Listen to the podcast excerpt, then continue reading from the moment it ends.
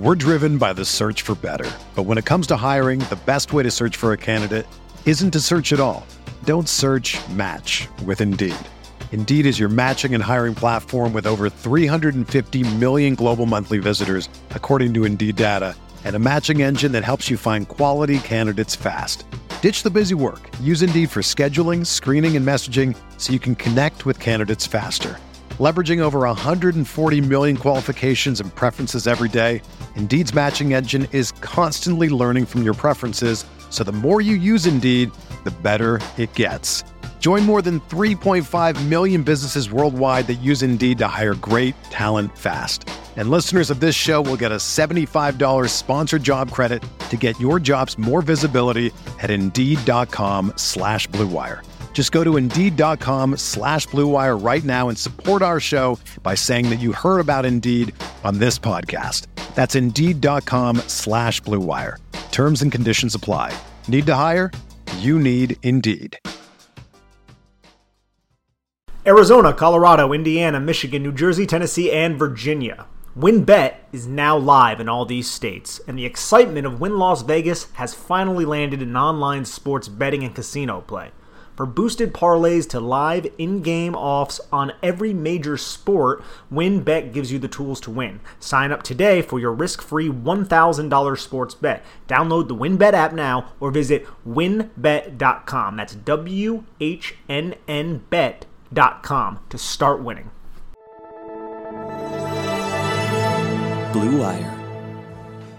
Welcome back. This is the Big Blue Banter, New York Giants football podcast. I'm Dan Schneier, joined as always my co-host Nick Velato. Today we're coming to you, thankfully for me at least, it's the first time we're recording during the draft when it's not post 3 a.m. at night. We don't wrap this thing up at 4:15 a.m. It's a nice sunny 5:30 p.m. right now. Nick had to do a little bit of work after the draft. That's all good. I'm just happy it's not nighttime. Today what we're going to do is give our quick reactions and thoughts on the day three picks. But like any day three of any draft class, we need more time, and we're going to take more time. We're going to recollect our thoughts. We're going to look more into these players because we didn't study these players like we studied the day one guys. That's just never going to happen. No one has the bandwidth for that type of thing. Certainly not Nick or myself, at least not people who aren't paid to do that. Like the scouts, I'm sure, and the Giants have that bandwidth. But we're going to collect. We're going to read more. We're going to learn more. We're going to watch more. And then tomorrow, we'll do a podcast kind of giving our overall thoughts on the draft, conceptually, 30,000-foot view, but also individually talking a little bit more about these guys, maybe some UDFA signings that trickle in. But today is going to be just about our initial reactions to each pick made on day three and then their overall process and their overall strategy. Because it did really feel like they had one, in my opinion, at least. They definitely had a strategy for day three. So let's start there, Nick. Well, how did you feel coming out of day three? Did you feel like the Giants had a strategy and you think they executed it? Yeah, they had a strategy. They had their guys that they wanted, and I feel like a lot of them are high upside individuals who probably won't play all that often in 2022. I think it's a lot of looking forward to the future type of selections. I think maybe Dane Belton can see the field, the second pick in the fourth round, a solid amount just because the Giants don't have a lot of depth at safety. But I think a lot of these guys are more so going to have their impacts in the second, third, and fourth years of their contract. Yeah, I think the strategy was interesting going into today. It was, to me, a double down on what we saw a little bit of in day two. And again, day one, pretty easy. They had 6 guys they coveted, 6 guys they felt were blue chippers, and 2 fell into their laps. There's not really, you can just, wipe your hands with it. Good job. We did well, but it was very hard to screw that up. If you got 6 blue chippers and 2 of the 6 are available to you at 5 and 7, it's easy. Don't trade back. You take your blue chippers. You believe in them, and they're at premium positions. On day two, things change. And on day three, I thought we saw more of the same, which was the Giants are valuing players differently than the rest of the NFL. And that's fine because as we talked about last night, there's a different scheme and system and philosophy they have in place that they want to endure, that they want to, put out here. And they believe that these guys can develop. And one thing they've stressed throughout this draft process is age. Another thing they stressed, as we saw today on day three, which I thought was interesting, is athleticism. Everybody they drafted in this class, with the exception of Neal, because he didn't test, but would have been a freakish athlete. I tweeted about it yesterday. Alabama director said he was the most freakish athlete they've had from an offensive line standpoint in a long time. These are the relative athletic scores. Thibodeau, 9.63 out of 10. Robinson, 7.35. And again, Robinson, Wandale Robinson, if he didn't have the, zero percentile arm length, wingspan, height, weight, he would have been probably a 9+ relative athletic score type of athlete because his agility is great and he still has that 4.46 feet. Ezeudu, 8.34, which is really good for a lineman. Flott, 9.45. Bellinger today, 9.66, the tight end they took. Belton today, Dane Belton, the safety, 8.92. McFadden, the linebacker at Indiana, 9.46. Davidson was 112 relative athletic score, but I think we have an idea. He kind of broke the mold of this entire class. He's 25 years old. I think you tweeted, Nick, the only old guy they drafted, basically. And I think he's just in here to fill that nose role that they just need. They just don't have bodies to play nose within Wink's defense, really, and they just need someone to do it. And then McKethan, 7.10, but I mean, look, 6'6", 340. They're going for something there. And then finally, Beavers comes in at 9.47. And I thought Beavers was a better athlete on film than people give him credit for. A lot of people see him as like and he is that New England old style thumper, what's his name? The kid over there who's been there forever on the inside of that defense, even just like what we had last year, Reggie Ragland type. But I think he has more speed than people give him credit for and more versatility. So one thing I thought was interesting, Nick, that bore out today and throughout this draft. And it's something you harped on for 2 months. And I tweeted about this because it really stood out to me.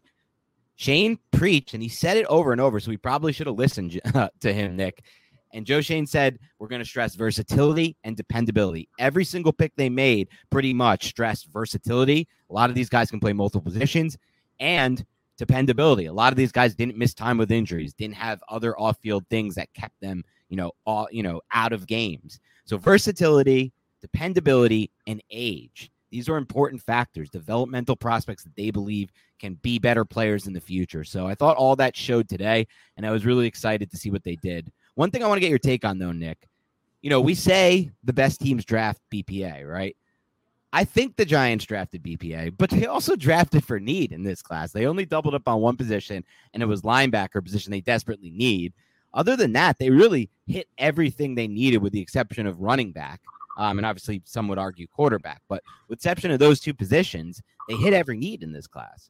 Yeah, they didn't address running back, which is something that I think we expected them to address, but they came at the top of the third day with Daniel Bellinger out of San Diego State. And he is somebody who kind of is like a Cade Otton who went at the top of the third day just before Daniel Bellinger, in the sense that he can be a Y, you can use him as a big slot, and he's an effective quarterback blanket in the short to intermediate parts of the field. And that's exactly what we were looking for. And I think something that's even more interesting is Bellinger doesn't have to play in year one because they have Akins, because they have Seals Jones, but I think he can if he proves himself enough. Now, I think all these guys kind of fit into that mold, as I kind of said before. I think Beavers is the interesting one that you brought up. I thought he was a little stiff on his tape. I didn't realize he was going to test that well from the tape that I have seen. Still need to do a little bit more work, and we'll kind of go in depth on that tomorrow or the next day, as we kind of alluded to before. I think Joe Schoen and Brian Daboll, they have their board like every other team, right?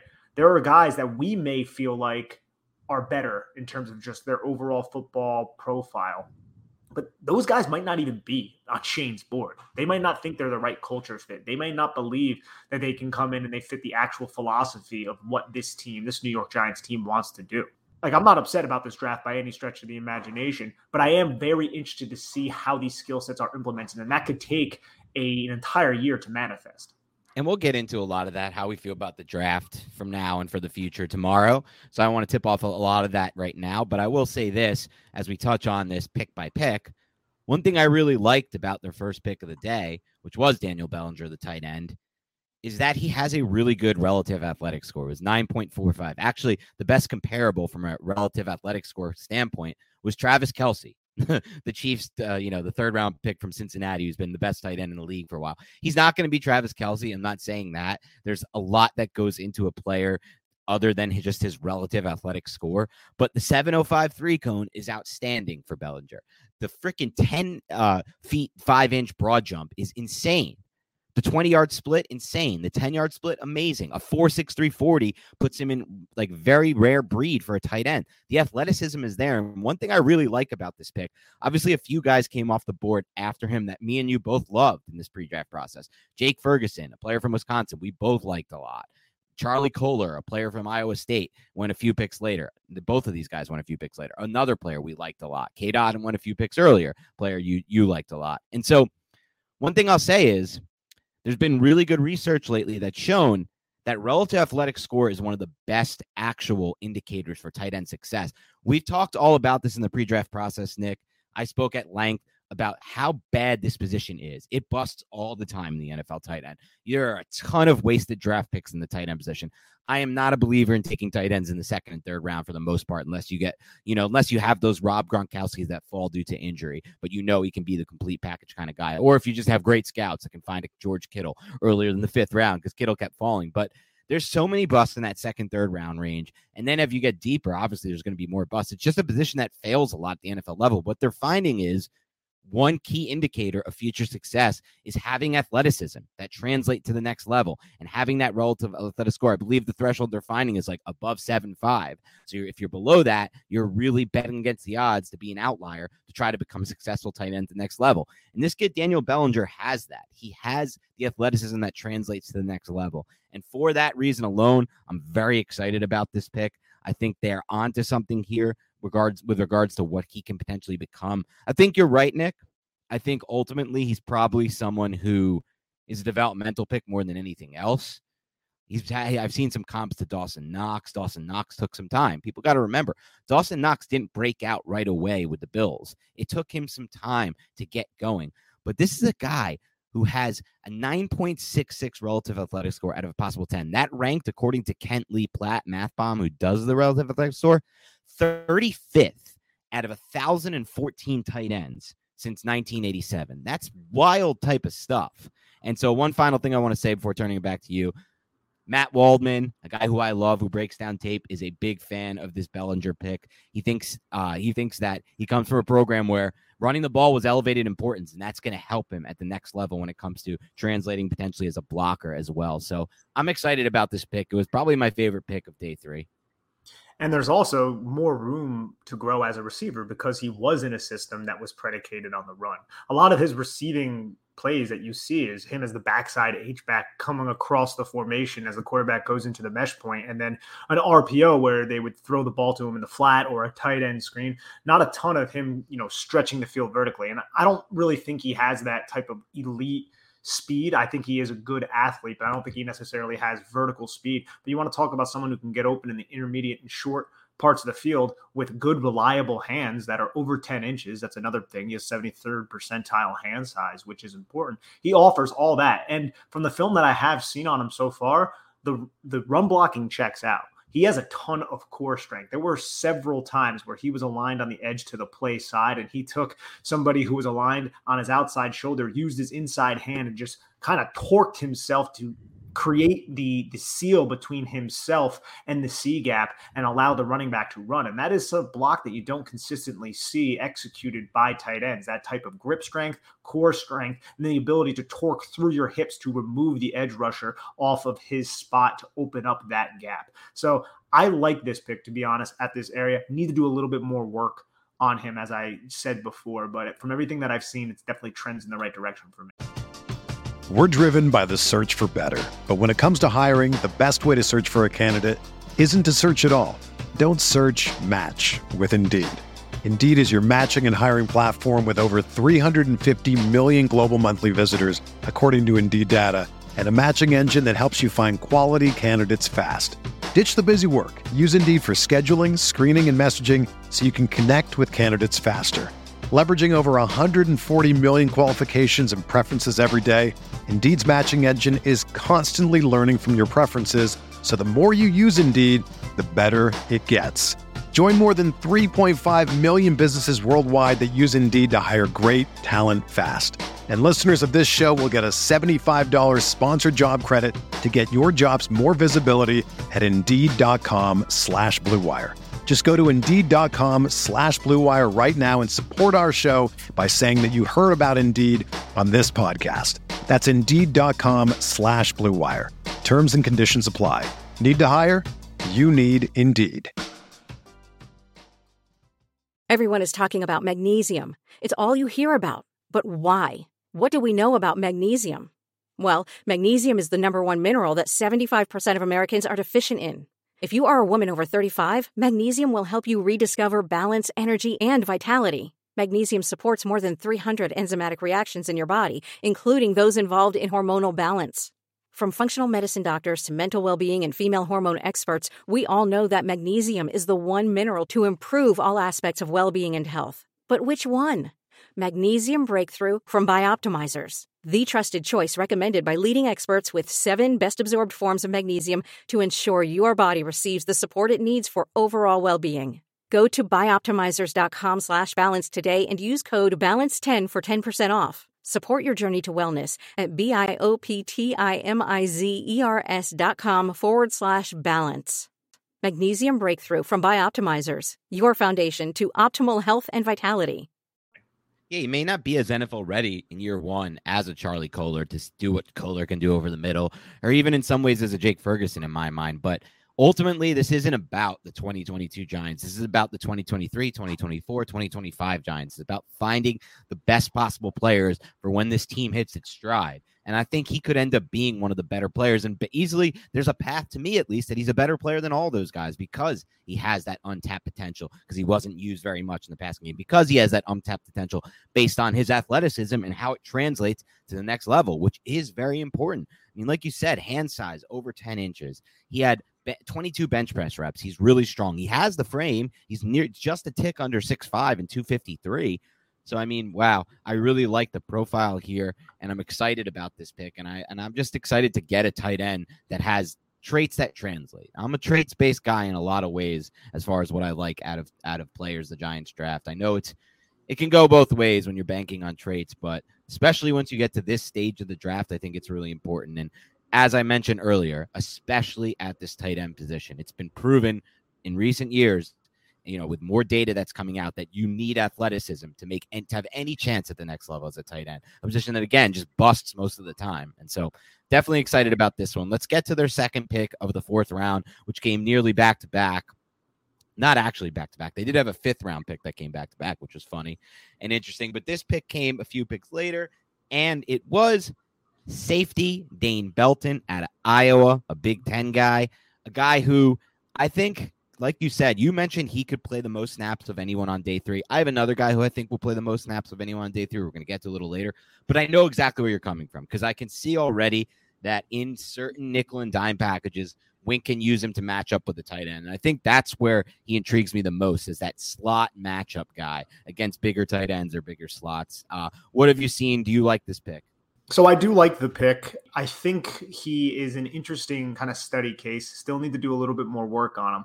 What I loved about him, and this is also a product of Iowa's system, Iowa always has these cornerbacks who come away with a ton of interceptions, and these defensive backs come away with a ton of interceptions because they teach their cornerbacks to kind of bait the offense, essentially. And there were plenty of plays on film where you could see Dane Belton kind of over the top of the number 2 receiver who was running an out-breaking route. And he starts to go with the out-breaking route. And right at the break, he just peeks back at the quarterback to see the quarterback's intentions. And the design of the play is to remove Belton from that area of the field, put him in conflict, if you will. And then the number 1 receiver will run a dig behind Belton, and then it's typically open, especially if the outside cornerback has outside leverage on that number 1 receiver. And there were several times on film where he realized this and used great timing and anticipation to bait the quarterback to throw. And then right as the quarterback rears back to throw the football, he breaks underneath the number 1's dig route or whatever the route happens to be and gets a PBU or an interception. This happened several times on his tape, and I felt like that was translatable at the next level. But as much as I love that, it's also a hindrance, because there are times where double moves get him. And there are times when the quarterback kind of knows that's coming and they bait him into baiting him. And I felt like there were some blown coverages because of that. And there were some instances where he wasn't where he had to be. But overall, I think he is an athlete who can cover in man on these tight ends, on these big slots. And I also think he's probably better off the line of scrimmage than closer to the line of scrimmage. Felt like his feet got stuck in the mud. I think he is physical coming downhill, too, in terms of run support. He had some frustrating missed tackles on the tape that I've seen. Got to watch a little bit more. So I think he has a little bit of a work in progress type of label to him, but I definitely see the appeal of someone like Dane Belton. Yeah, for sure. And something that I wanted to mention actually before I talk a little bit about Dane is just the time the Giants spent with these draft picks. Fourth round pick, Daniel Bellinger. He had a dinner with assistant general manager Brandon Brown the night before his pro day. Then they had third round pick Cordell Flott on the pre-draft visit. That wasn't even reported. And so, you know, they're identifying these mid-round guys that they like, Bellinger, all these players, and they want to spend some time with them. They want to get to know them. And I think that's a big factor. We talked about this last night on the Day 2 podcast, but the more time you actually spend with these guys, like actually put the time in, not like what we heard about last year with the Giants had some great conversation at the combine with Kadarius Toney at 1 a.m. They felt like they loved his personality. I'm talking about you take them out to dinner, you get to know them, you go to their pro day, and you talk to them at their pro day. It gives you so much better of an opportunity to avoid finding yourself in another DeAndre Baker situation. Yeah, and you can see this just if you go over to BBI and look at all these transcripts. You have Dane Belton talk about how he did multiple Zooms, and his last top 30 visit was to the New York Giants. And this is somebody who the New York Giants weren't sure if he was going to be available in the fourth round, but he happened to fall at a point where they were comfortable in making this selection. I think he's versatile. I think you can align him in a lot of different spots. He can play star. He can align in the box. You can have him play the deep half.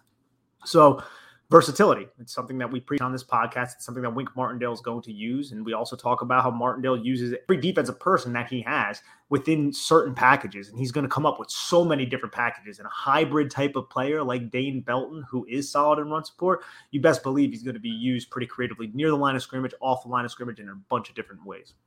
And that's something Daboll confirmed as well. It's not just what Shane has said. Daboll confirmed that. He was like, it was either Daboll or Shane. I can't remember. This is one of the pre-draft pressers. He's like, yeah, Talk to Wink. You'll hear it all the time. He keeps telling me I need versatile players for my defense. And that's a great point by you, Nick, because there's going to be so many different sub packages that they use that feature a variety of these players. And you might see a guy like Dane Belton come in for a surprising amount of snaps. They're just not expecting, considering how often defenses are in nickel and dime at the NFL level, over 75% for the most part at this point. The majority of defenses, Giants will be certainly one of them. I mean, you look at the numbers, and obviously the Ravens didn't run a lot of sub package last year, but that's because they had the injuries in the secondary. If you flip it back a year before, they were running a ton of sub package. I think most of the NFL in dime. So I think that'll carry over to the Giants. Some things I like about Belton. He, again, is an insane athlete. Another example of us betting on the traits here, the Giants. 9.35 relative athletic score out of a possible 10. That ranked 52nd out of 788 strong safeties from 1987 to 2022. The key numbers here, at least from an athletic standpoint, were his ability at 6 foot, at just under 6'1", 205, to run a 4.43 with an insane 1.49 10-yard split, a crazy 2.52 20-yard split. And then the broad jump, over 10 feet broad jump. And not a bad vertical either, 36.5 inches. The explosion's there. The quickness is there.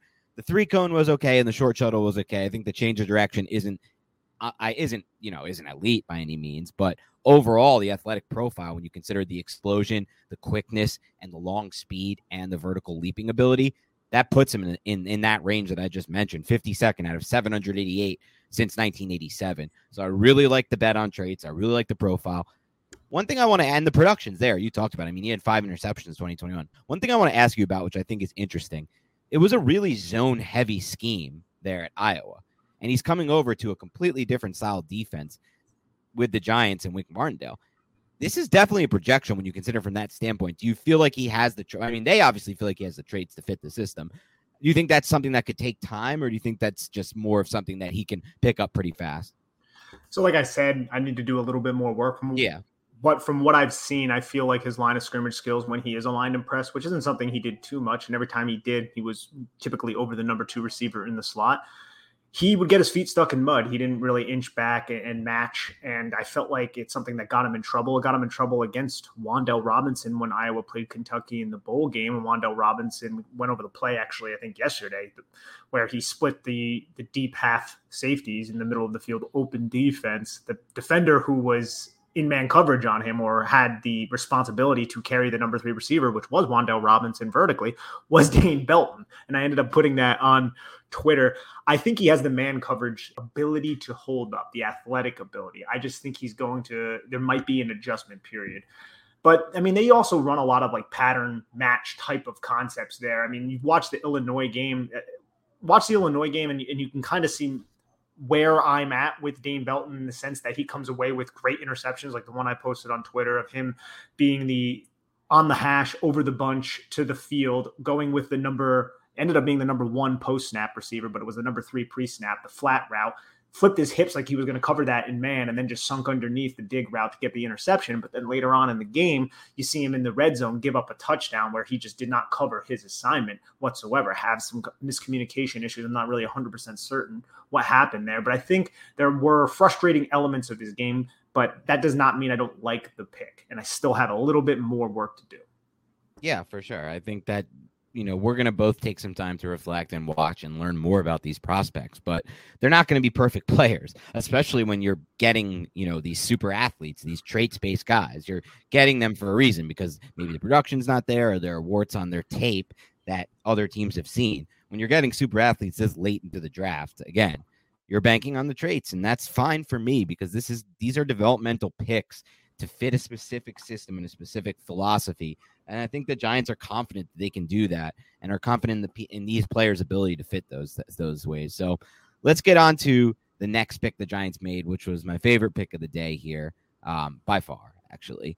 And it was Micah McFadden, the linebacker at Indiana. Let me start by saying this, Nick. I did not know much about McFadden before this. I'd seen him just from watching the Big Ten, but I didn't really know him as somebody who I felt would be a good fit or somebody who I was really like pinpointing. And that goes for most of these like round 5 and on picks. I'm just not going to know him in any class. I stand by that. I never will. I don't have the time to learn this deep into the class. And you, I don't know if you do, or you think you do, or you might, maybe every year as goes on, you can hire an intern, Nick, and you can get to that point, but it's just too many players. It's hard to learn. But as I learn more about this kid, Nick, I've really started to love him. And I really get the feeling he could be a Leo Chenal light type of pick as that blitzing linebacker who just fires downhill, and all you ask him to do is attack downhill, and he says, okay, I can do it. I can attack downhill, and I can do it well. He had 12 and a half sacks over the last two seasons and 26 and a half tackles for loss, which is really crazy for a guy who has traits. Like, that's, you would expect, usually in the old school NFL, you draft a guy like this late at the linebacker position, and he's just somebody who never translates to the NFL because he doesn't have the athleticism to do it.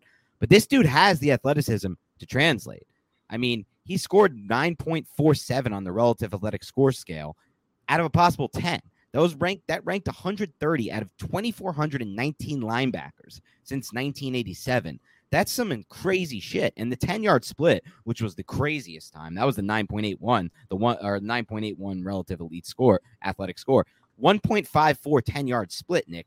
That's, you know what that is? That's Ryan Connelly numbers. And that's what the pick in a lot of ways reminds me of when the Giants drafted Ryan Connelly. In fact, his mock draftable comp, this is Micah McFadden, the linebacker at Indiana the Giants just drafted, is Ryan Connelly. And Ryan Connelly was well on his way to becoming a value pick for the Giants till the injury. I don't think he was ever the same player after the injury. He's kind of like a special teamer now. But some of these numbers, man, 4.63 40-yard dash at 240 pounds. The 10-yard split I talked about, the 20-yard split is elite. 2.62, the 3-cone 6.88, and the 4.15 short shuttle. That's elite change of direction as well. The vertical and the broad weren't anything crazy. The bench press wasn't anything crazy for linebacker, but man, oh man, this kid has athletic traits that could translate to the next level. And more so, I just think there's a plan in place for him. He can attack downhill and he can play. And so you mentioned earlier at the top of the podcast that Dane might be the guy who plays the most snaps for the Giants this year. I actually think it could very well be Micah McFadden. I'm going to put my stamp on it and say I think McFadden will play the most snaps because it's not that hard to break into this inside linebacker rotation. I'm just not a fan of Tate Crowder. I would imagine a new coaching staff is not going to be a big fan of him either based on the film that they watch. And so I really think there's a path for him and obviously potentially the guy they drafted last who we'll get to really find some snaps this season. Super open path for Micah McFadden. And dude, I watched his Michigan State tape and he had this 3rd and 1 play. And yeah, he didn't have to defeat a blocker, but he used such good snap anticipation to shoot the A gap and hit Kenneth Walker in the backfield for a tackle for a loss to force a punt on the first drive. He also almost came away with an interception in coverage on this weird flea flicker that Michigan State attempted to run, and he was underneath, and he kind of worked laterally to kind of match the route behind him and then got his arms into the passing window, almost came away with the pick in that game.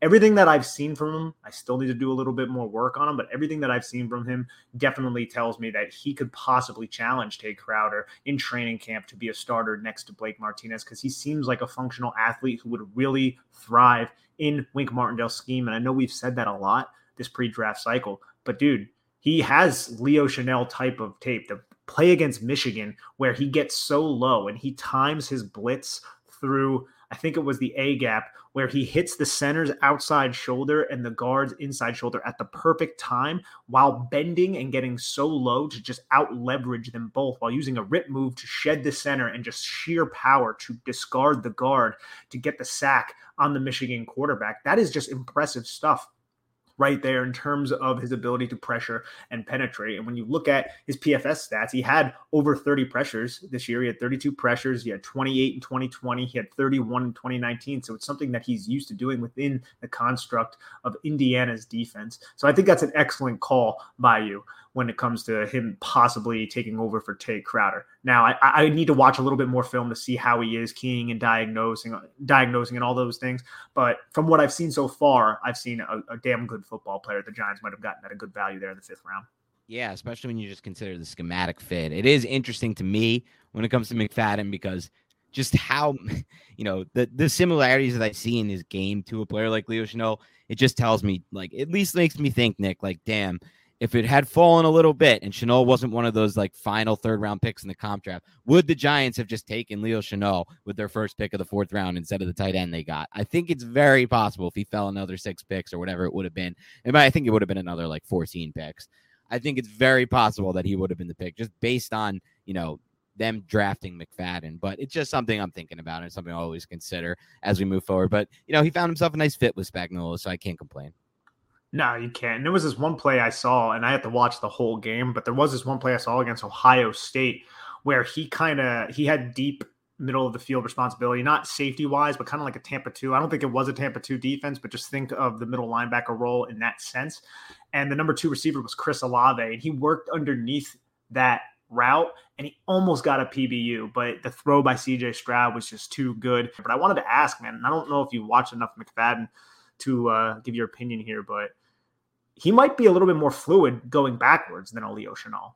Yeah, I haven't watched enough to know that, but based on just the relative athletic score, I was actually going to bring this. Funny you just mentioned this. I was going to ask you if you thought that, because just based on his testing, he seems like that. And from what little I've seen right now of him, again, not enough to know, I feel like when he has backpedaled, he does look a little bit more fluid. He's not as he just doesn't look as boxy as Leo Chenal. He's also not as big as Chenal, so that's part of it. Like he's not as strong or big as Chenal.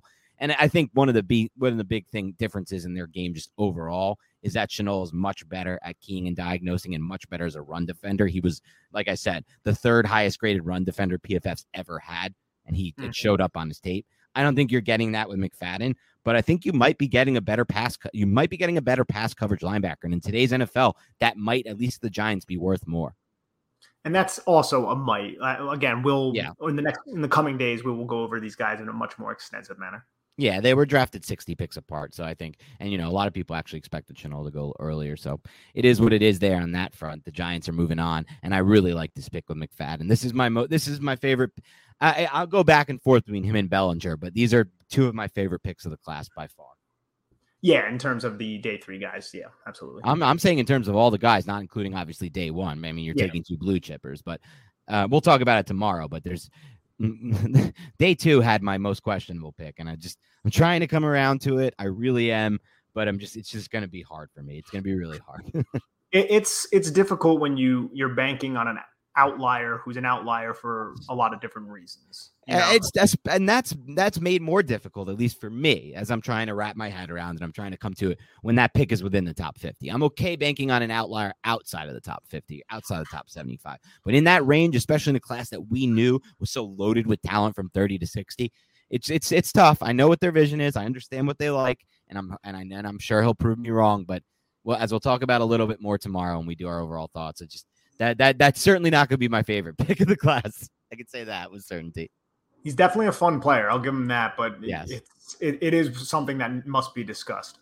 And we will. And we definitely will. Let's get to their next pick, which, again, like I said, the outlier of the class by far. One went against the entire class from an age standpoint. The Giants have been drafting young. Bang, they draft a 25-year-old. Two, it went against their whole philosophy from the relative athletic score standpoint. They had been drafting athlete, traits, and then boom, they get a 1.70 relative athletic score. One of the worst athletes probably at his position in the entire class. And that's TJ Davidson, the defensive tackle at Arizona State. And you know what? I don't care, because this is the range you take these types of guys. This is a guy who we said, oh, McFadden might play the most because he has such an easy path at linebacker. He said, oh, Dane might play the most because it's just he can play in so many different ways and so many different sub packages over the tight end and the deep half as any kind of safety that, Wink can craft up. But honestly, ultimately, Davidson might play a lot for this Giants team just because he's a big body who can play the nose, and they need someone to do that. Yeah, absolutely. And I got to watch more film on him. The little bit that I have seen, he seems like he has a little bit of juice for somebody who's in the 320-pound range, and he seems to use his hands pretty effectively, but I haven't done nearly enough work on him to really give an honest opinion. Yeah, sure, and that's fair. I haven't done much work on him either. I just think he fits a role, and that's fine, and he fits a need. This to me was definitely a need-based pick. They needed to, if you're going to run that defense that Wink Martindale wants to run, you need some bodies in at nose, and I know you could find some guys late in camp, but at least this is a guy who they think, like you said, might have some juice. And based on his age, might offer more than some washed up veteran who they're just going to fire in on the nose. We all experienced what that was like last year when the Giants signed the dude from Detroit. Damian Shelton. Shelton, yes. And they signed Shelton from Detroit. Like, we all experienced, oh, this is going to be great. Shelton really fits. And then it's like, nah, shit, this dude sucks. It's just like every time he's on the field, it's bad. He's old. He's washed. He's no longer a player. There's a reason why he signed the vet minimum. And literally 17 to 20 other teams who run odd fronts weren't interested in him because he's done. And that proved itself true. I think this guy at least has a better chance to not be that, right? So that has me excited. Yeah, Davidson has 80 and 5/8 inch wingspan, which is 67th percentile, 33-inch arms, which is 42nd percentile. And like you said, percentile wise, the only thing that there's nothing that's over, or testing wise, there's nothing that's over 50%. There's nothing that's over 33% in terms of his testing, I don't believe. Now, his hands are in the 64th percentile and his weight is in the 89th percentile. But like you said, this is just going to be a developmental dude who's going to fill in for Justin Ellis whenever Ellis retires or leaves, or if he's washed like Danny Shelton, you can maybe try the kid out. I don't expect the kid. Yeah, you nailed it right there, Nick. I think you just hit the nail on the head there. That's the key. If Ellis isn't what they expected him to be, or isn't still what they knew him as, well, now you have some insurance. You have an insurance plan to put at a position you need. You can't operate this defense without it. So I like it. I'm fine with the pick. And they come back around in round 6, and they draft another offensive lineman here. And what did we say for the last 3 years of covering this team on the podcast? Can we just have one offseason where the Giants load up on depth and competition on the offensive line? It's exactly what they did. And, well, again, that's a bigger, larger point I want to touch on more tomorrow, so I don't want to spill the beans or get too deep into that. But as far as the player they selected, Marcus McKethan, and I'm hoping I'm pronouncing that right, he is a big motherfucker. I mean, I don't know, sorry to curse, but he is a big bad dude. This dude is huge. What is he? 6'6", 348? That's insane on the inside of guard. He is a classic guard. And actually, Emory Hunt, who again does some work with CBS Sports, he's a huge fan of him, had him rated as his 5th best guard, said in the run game he's patient with his strike and is able to rake defenders out of the gap. On pulls, he's able to take a good track to the defender and accurately strike. This is part of his strength. He said excellent patience and polish of the position, understands pressure, twists, and stunts rather well, and will always be in position to pick up and pass off. Excellent length for the position and uses it rather well when executing reach blocks, combo blocks, and when it's to get a hand on the free rusher. But he said areas improvement, there are certainly times where you can get caught in a bad spot due to lunging. Who have we heard that before about? And just has to remember not to be married to his reach and to bring his feet with him at all times. But some career accolades for McKethan. He was 2022 NFLPA Collegiate Bowl he made. He was a 2-time honorable mention for All-ACC. So potentially a solid player. And again, the second lineman they took from the same program over there at UNC. Yeah, so I watched a lot of Ezeudu last night, right? So a lot of what you just said checks out from what I saw. Now, I wasn't studying McKethan, but he, I'm watching the film. I still see number 73 out there moving around. And there were a couple clips I put up against Florida State that stood out to me because he is 6'7", just about 6'7", a little bit under it. he gets low man out of his stance when he wants to. And the dude unlocks so much power through the ground. And he has that kind of ability to just move dudes when he is blocking down. He really, really is the mountain of a man that I feel like has the power and strength at the point of attack to hold up, to steer, scoop from the backside, reach from the front side. I feel like he has enough foot speed to do that. Now he's not as fluid as Ezeudu is.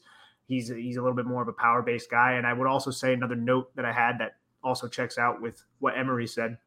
He gets his chest in front of his feet a little bit too much. And that's an issue because it's going to lead to balance problems at the NFL. So that's something else. And I'm going to have to go through UNC tape again to really focus on him. But one thing that's interesting to me about that, Nick, and what you just mentioned, that's a similar issue to what we saw on tape with Evan Neal. And one of the issues that we believe, because I've spoken to you about this, and I know you for sure believe this, can be improved on and can be fixed at the next level. And clearly the Giants, who drafted two players who have that same concern, believe that their position coach, Bobby Johnson, and their entire system, that the way it works, can fix that, can improve that issue. He's another work in progress.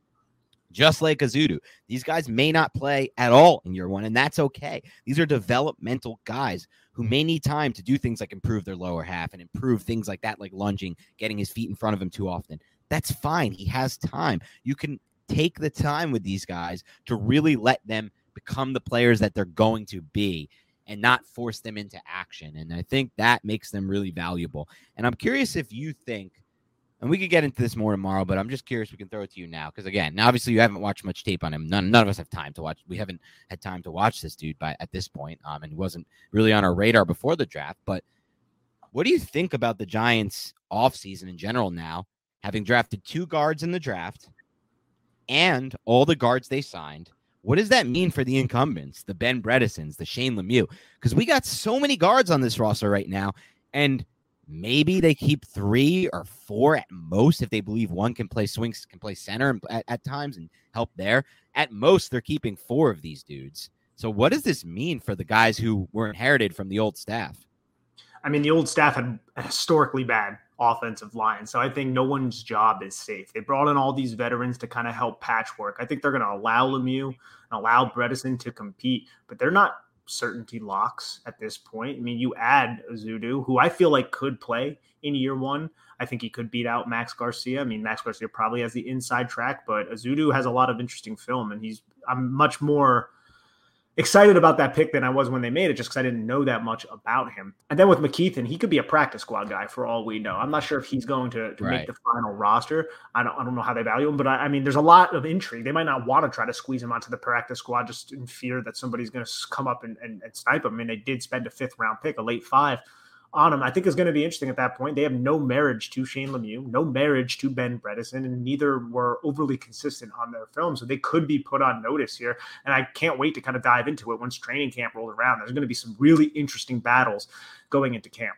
Yeah, I know, right? Like Shane Lemieux, you said Max Garcia might have the inside track to start, right? Well, we're penciling Glowinski. That's for sure. That's obvious at right guard. We have our right tackle. We got our left tackle.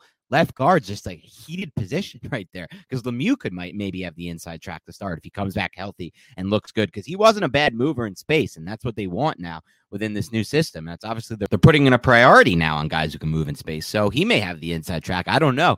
It's interesting, though. This Bredesen, goddamn this Bredesen. He's like, I just have this bad feeling Bredesen's getting cut, and what the hell did we get out of that fourth-round pick? A guy who barely played last year, was injured, didn't offer anything, just another one of these just jam it out. You got to find someone. Oh, we got to get Billy Price. We're panicking. Oh, we got to get Bredesen. We're panicking.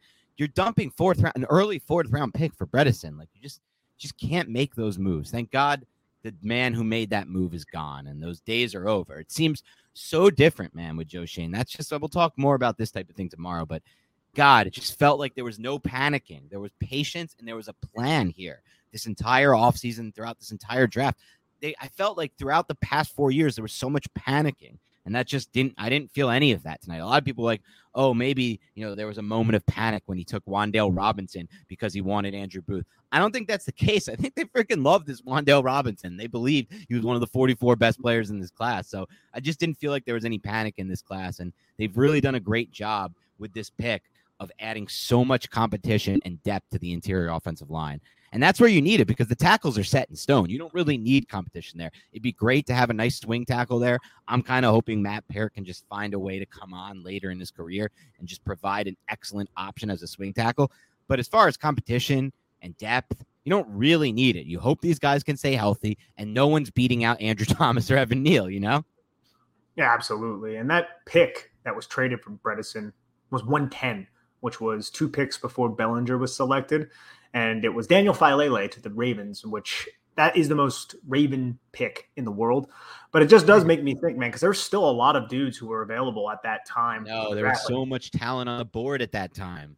I know, man. I mean, just some names that we've gone over on the podcast. Zamir White from Georgia. I don't know if they would have went that direction because they didn't go with a running back, but you had Jalen Onmar Davis out of Alabama, Michael Clemens from Texas A&M, Damari Mathis from Pittsburgh, and then Jake Ferguson, Charlie Kolar, but they ended up going with Bellinger anyways, so I'm sure they would have went in that direction. But it is one of those things where it's like if Bredesen ends up just being a stinkeroo, I mean, that's just another just absolutely disgusting thing on the resume of Dave Gettleman.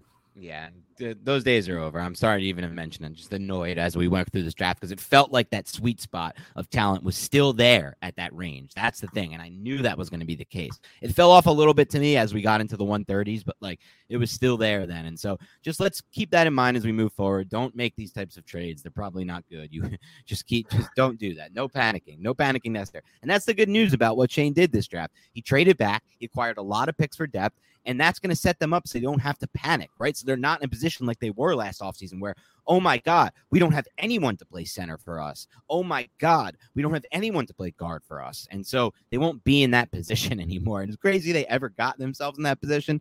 But the good news is they just won't be in that position because they've really done a good job of building out the depth on the offensive line this offseason. That excites me for sure. And isn't it nuts, man? And not to bring back bad memories of last year, but like it was so obvious that they needed to make investments in the interior offensive line. Like idiots like us were saying it. Like everybody was saying it. And then it was literally just cockiness. And well, we have faith in our guys more than you do. And it's like one injury and you're screwed. And that's exactly what happened. I don't know. It still frustrates me. It is. Of course it frustrates you. The reason it frustrates you is because it's not hindsight. It's not hindsight's 2020. No, this is not an example of that. We called it out for 5 months. Everyone with two sets of eyes knew that they needed to build out depth that offseason. And they go out and build no depth out because they quote unquote like their depth.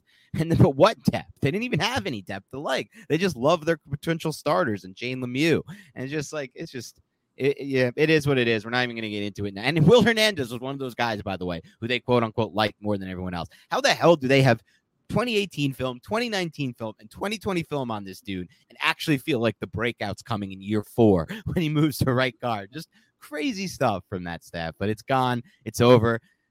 Take a deep breath. We're past that point. And anyone could blame Joe Schoen. Oh, I didn't like his day two. Guess what? From a philosophical standpoint and just from the fact that he's not doing stupid shit like that old regime is doing, he's already taken a big step forward in my book. And that's already going to, that will make a big difference for this franchise moving forward as far as wins and losses go over the next 5 years, at least in my mind. And let's get to their final pick of the draft here. It was a linebacker out of Cincinnati, their second backer of day three. So after missing out on kind of that big group that went towards the end of round three, I was sad. I was disappointed. But I kind of think they recovered here with a couple guys I like. One really good scheme fit in McFadden, and then one guy who I just think was an overall great value here at 182 in Darian Beavers, the linebacker out of Cincinnati. I mean, a lot of guys had him as an early round four pick. I saw somebody who tweeted out a big work, Luke Easterling, who works the draft for Draft Wire and for the Bucks Wire. He said he was his 90th overall player on his big board, so he had a round three grade on him, and so he felt like he was an absolute steal at 182 overall. A lot of people like him. I think there's versatility that people like about him. He might be able to play a little edge for them. He might be able to play a little inside backer for them. What have you seen so far, and do you like the Beavers pick? Yeah, I like the Beavers pick a lot because you can do a lot of different things with someone like this. Kind of reminds you a little bit of Donta Hightower and Kyle Van Noy. That's why I joked, I think, on this podcast with the fact that I'm like, dude, this guy's going to be a New England linebacker. He just kind of fits that bill at 6'4", 237 pounds. I feel like he tested a little bit better than maybe his play speed would indicate, but I don't think he was an absolute stiff out there either because this is somebody who was versatile enough to align on the edge. You can use him as a Sam type of linebacker. Felt like within the tackle, within the confines of the tackle, he was always pretty damn good in terms of coming forward. And he's very, very heavy-handed and has the play strength and the power to stack, shed, remove. He had this play at the Senior Bowl that kind of stood out to me in coverage that made me be like, oh, because I never really thought of him as a coverage type of guy. And I'm going to have to – I watched a lot of Sauce Gardner. I watched Kobe Bryant. I watched a little bit of Majai Sanders. So I saw Beavers, but I didn't really study him. So he's another one that we're going to have to go over a little bit more extensively. But from everything that I've seen at this area of the draft, I absolutely love it. And I think, again, Wink Martindale can find a role for this guy and maximize the skills that he can bring to a defense. Yeah, I think you're spot on here. I think, again, it's a scheme fit. It's a system fit. It makes a lot of sense. And guess what? This is a guy who has better athleticism than people realize. You've tweeted it out. 97th percentile wingspan, I like a lot. 88th percentile broad jump. That's more explosion than you expect from it. And a 91st percentile 37-inch vertical. Sweet. How about an 80th percentile three cone? I don't think anyone was expecting him to test under 7 seconds in the three cone, and he put up a 6.91 three cone. And like you said, 53 stops in 2021. That screams value to me. Good athletic score, good producer, all the way down the board in round 6 here. So I really like this pick. Yeah, I'm excited to see how Wink is going to use him, McFadden, and even the guys who are still on the roster, because you still have Cam Brown, you still have Carter Coughlin, who are sitting there on the roster. I don't know how much they're going to play, but there are certain personnel packages that Patrick Graham would use where they would feature those two. They would put them at the edge. They can put them at linebacker, and they have that kind of positional versatility. And the way that Wink Martindale likes to scheme up pressure, guys with those quick start-stop ability, like a Cam Brown, like a Carter Coughlin, they can really fit. And I think Beavers can be somebody that's going to be uniquely used in terms of the stunts when they do want to run, and twists when they do want to run those 4-man pressure packages, because you can align him, have him be the penetrator. He can generate a lot of force into the outside shoulder of a guard to free up a loop coming from the nose or from the backside one technique, say a Leonard Williams or even someone smaller in an obvious passing situation. You can get some solid pressure in that manner as well. Yeah, well, I love it. That sounds really exciting to me. All right, Nick, we're going to, again, dive into a lot of 30,000-foot view stuff tomorrow. I'm going to talk about all the more on day 3 and the entire class and everything like that. But anything else specifically on these prospects to quick reaction-wise to get out there now that you didn't get a chance to cover? No, not as of right now. I'm excited to get into the film and really formulate my full evaluations on these players. Love it. All right. Thank you to everybody tuning in for our entire draft coverage. We really appreciate it. Again, podcast coming tomorrow, recapping everything. Then more next week. We're going to try to have some guests on. I've been looking into this. I've been trying to reach out to some people, some guests on outside of the Giants bubble to kind of evaluate the Giants draft for us and give us maybe some grades, some thoughts on the picks and how they might fit the system and who they might have been able to take over them if they would have preferred, things of that nature. So keep it locked and loaded. Have a great rest of your weekend, and we'll talk to you soon.